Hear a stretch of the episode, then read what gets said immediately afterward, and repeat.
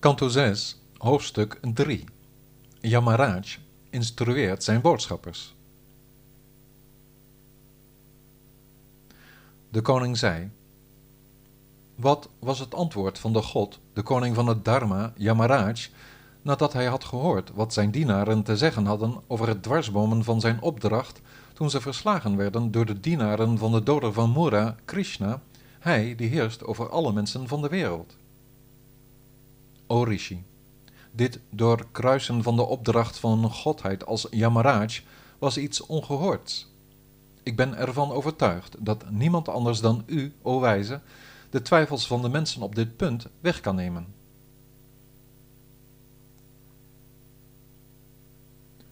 Sri Shuka zei: de dienaren van de dood, o koning, wiens plannen waren verijdeld door de mannen van de Allerhoogste Heer, stelden hun meester Yamaraj, de heerser over de stad Samyamani, als volgt op de hoogte. De Yamadutas zeiden: hoeveel heersers zijn er eigenlijk in deze materiële wereld, o meester? Wie zijn er verantwoordelijk voor de gevolgen van het verrichten van de drie soorten van handelingen? Gegeven de vele autoriteiten in deze wereld om de zondaar wel of niet te bestraffen, voor wie is er dan de bitterheid van de dood bij u hier en voor wie de nectar van de onsterfelijkheid in Vaikuntha? Gezien de verscheidenheid aan bestuurders voor de vele karmis in deze wereld, moet er dan niet één centraal bestuur zijn, zoals dat met de verschillende leiders van de departementen van de staat het geval is? In die zin zou u de ene Allerhoogste Heer en meester over alle levende wezens zijn, met inbegrip van de andere heersers. U zou de meester van bestraffing zijn die het verschil tussen goed en kwaad uitmaakt in de menselijke samenleving. Maar in deze wereld is daar niets van terug te vinden, nu uw opdracht, de straf die u uitdeelde, werd aangevochten door vier van de meest schitterende en volmaakte wezens. Krachtdadig sneden ze de touwen door en bevrijden ze deze zondaar, die door ons in uw opdracht werd meegevoerd naar de plaatsen van vergelding.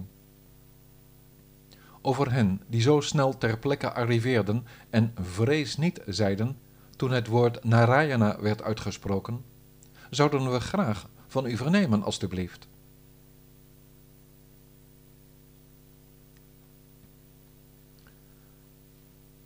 De zoon van Vyasadeva zei: hij, heer Yamaraj, de heerser over alle levensvormen, gaf aldus verzocht zijn dienaren antwoord, blij als hij was te worden herinnerd aan de lotusvoeten van de Heer.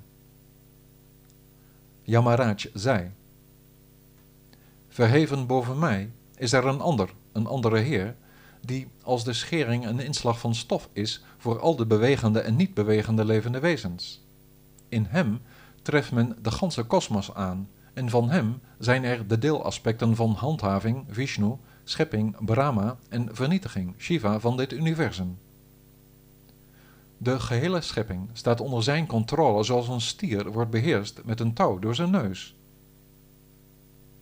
Net zoals men ossen vastmaakt aan een touw, bindt hij de mensen met verschillende basisnamen en plichten aan zijn woord, waarnaar ze angstvallig hun offers voor hem brengen. Ik, de heer van de dood, Indra, de koning van de hemel, Niriti van de chaos, Varuna van het water, Chandra van de maan, Agni van het vuur, Shiva van de vernietiging, Pavana van de lucht, Brahma van de schepping, Surya van de zon, Vishvasu van de schoonheid, de 8 Vasus van de goedheid, de Sadhya's van de cultivering, de Maruts van de wind, de Rudra's van de woede, de Siddha's van de volkomenheid en anderen die orde scheppen in het universum, alsmede onsterfelijke bestuurders als Brihaspati en wijzen als Bhrigu, hebben ondanks dat ze beheerst worden door de goedheid en dat ze vrij zijn van de lagere kwaliteiten van de hartstocht en de onwetendheid, onder de invloed van zijn begoocheling geen weet van zijn beweegredenen. En hoeveel te meer zou dat niet gelden voor anderen dan zij? Hij, de superziel, aanwezig in het hart van alle wezens, kan in feite niet worden waargenomen of gekend middels de zinnen, de geest, de adem of door middel van bedenkingen en bewoordingen, net zoals de verschillende delen van het lichaam ook de ogen niet kunnen zien die over hen waken. De aantrekkelijke dienaren van de onafhankelijke, bovenzinnelijke Heer, die heerst over alles, de meester van Maya, de grote ziel, bewegen zich over het algemeen rond in deze wereld met zijn fysieke kwaliteiten en aard. Vishnu's dienaren, de Vishnu-dutas, die door de verlichte zielen worden aanbeden, hebben gedaanten die men zelden te zien krijgt en hoogst wonderlijk zijn om te aanschouwen. Ze beschermen de stervelingen die de Heer zijn toegewijd tegen vijanden en tegen mijn mannen, zodat ze praktisch aan alle kanten bescherming genieten. De grote Rishis, de goden, de besten van perfectie, en ook de demonen, de mensen, alsmede zij die zich verlaten op kennis, en de muzikanten van de hemel en dergelijken, hebben geen weet van het geheel van het dharma dat door de Allerhoogste Heer persoonlijk wordt voorgeleefd. Heer Brahma, Narada, Heer Shiva, de vier Kumaras, Kapila, Manu, Pralada, Janaka, Bhishma, Bali, de zoon van Vyasa en ikzelf, wij, deze 12, hebben kennis van het Bhagavata Dharma, de emancipatie en overgave aan de Heer, mijn beste dienaren, dat zeer vertrouwelijk, verheven en moeilijk te doorgronden is.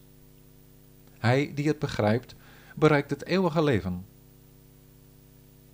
Wij allen erkennen dat voor de mensen levend in deze materiële wereld de yoga van toewijding tot de Allerhoogste Heer, die begint met het zingen van de heilige naam, het opperste dharma vormt. Denk eraan, mijn zoons, hoe door het uitspreken van de heilige naam zelfs Ajamila verlost werd van de strop van de dood. Zelfs een zondaar als Ajamila bereikte toen hij stierf de bevrijding door met Narayana enkel onschuldig om zijn zoon te roepen.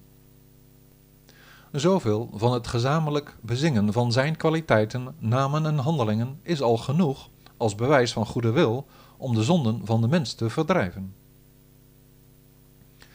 Grote persoonlijkheden hebben hiervan, van deze waarheid, deze leidraad, vrijwel geen weet, daar hun geesten verbijsterd raakten door Maya, de begoochelende energie van de godin, en omdat hun intelligentie in grote mate zijn scherpte verloor door de last van de baatzuchtige handelingen en de zoetheid van de bloemrijke taal van het offeren volgens de voorschriften.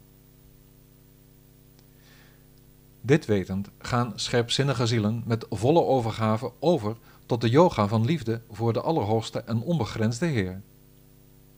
Dergelijke personen verdienen het daarom niet door mij te worden bestraft. En als er al sprake zou zijn van een val van hen, dan zal ook dat teniet worden gedaan door de verheven lof waar ze uiting aan geven.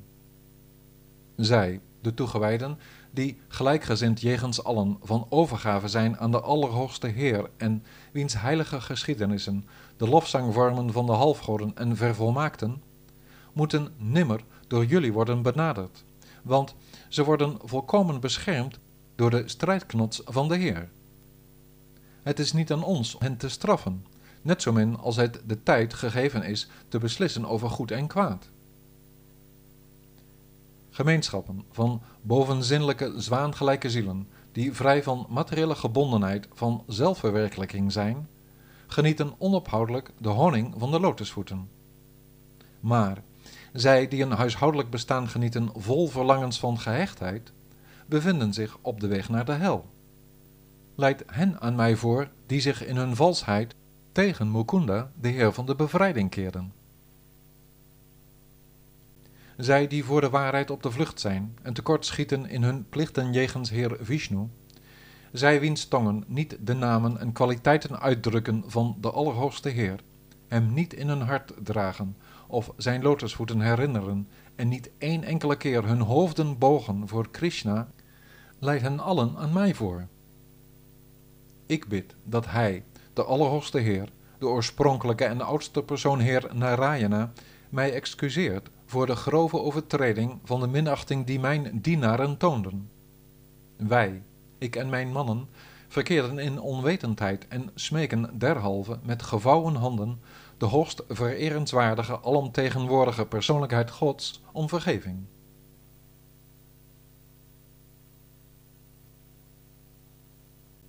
Sri Shuka zei: begrijp daarom, o afstammeling van Kuru, dat de verheerlijking van Heer Vishnu de hoogste vorm van boete of afdoen vormt, het beste wat men kan doen in de wereld om de zonde de baas te worden, hoe groot die ook is. De harten van hen die altijd luisteren naar en zingen over de heldhaftigheid van de Heer die in staat is alle zonde weg te vagen, raken door hun toegewijde dienst, hun bhakti, zeer eenvoudig gezuiverd, terwijl dat niet zo gemakkelijk gaat als het hart uitgaat naar enkel geloften en rituelen. Degene die vasthoudt aan de honing van Krishna's lotusvoeten zal niet nogmaals verlangen te genieten van de begoochelende kwaliteit van de natuur, Maya, die leed veroorzaakt. Ieder ander echter, die, bekoord door de lust, probeert iets te doen om de hartstocht uit zijn ziel te wassen, zal de hartstocht weer zien terugkeren.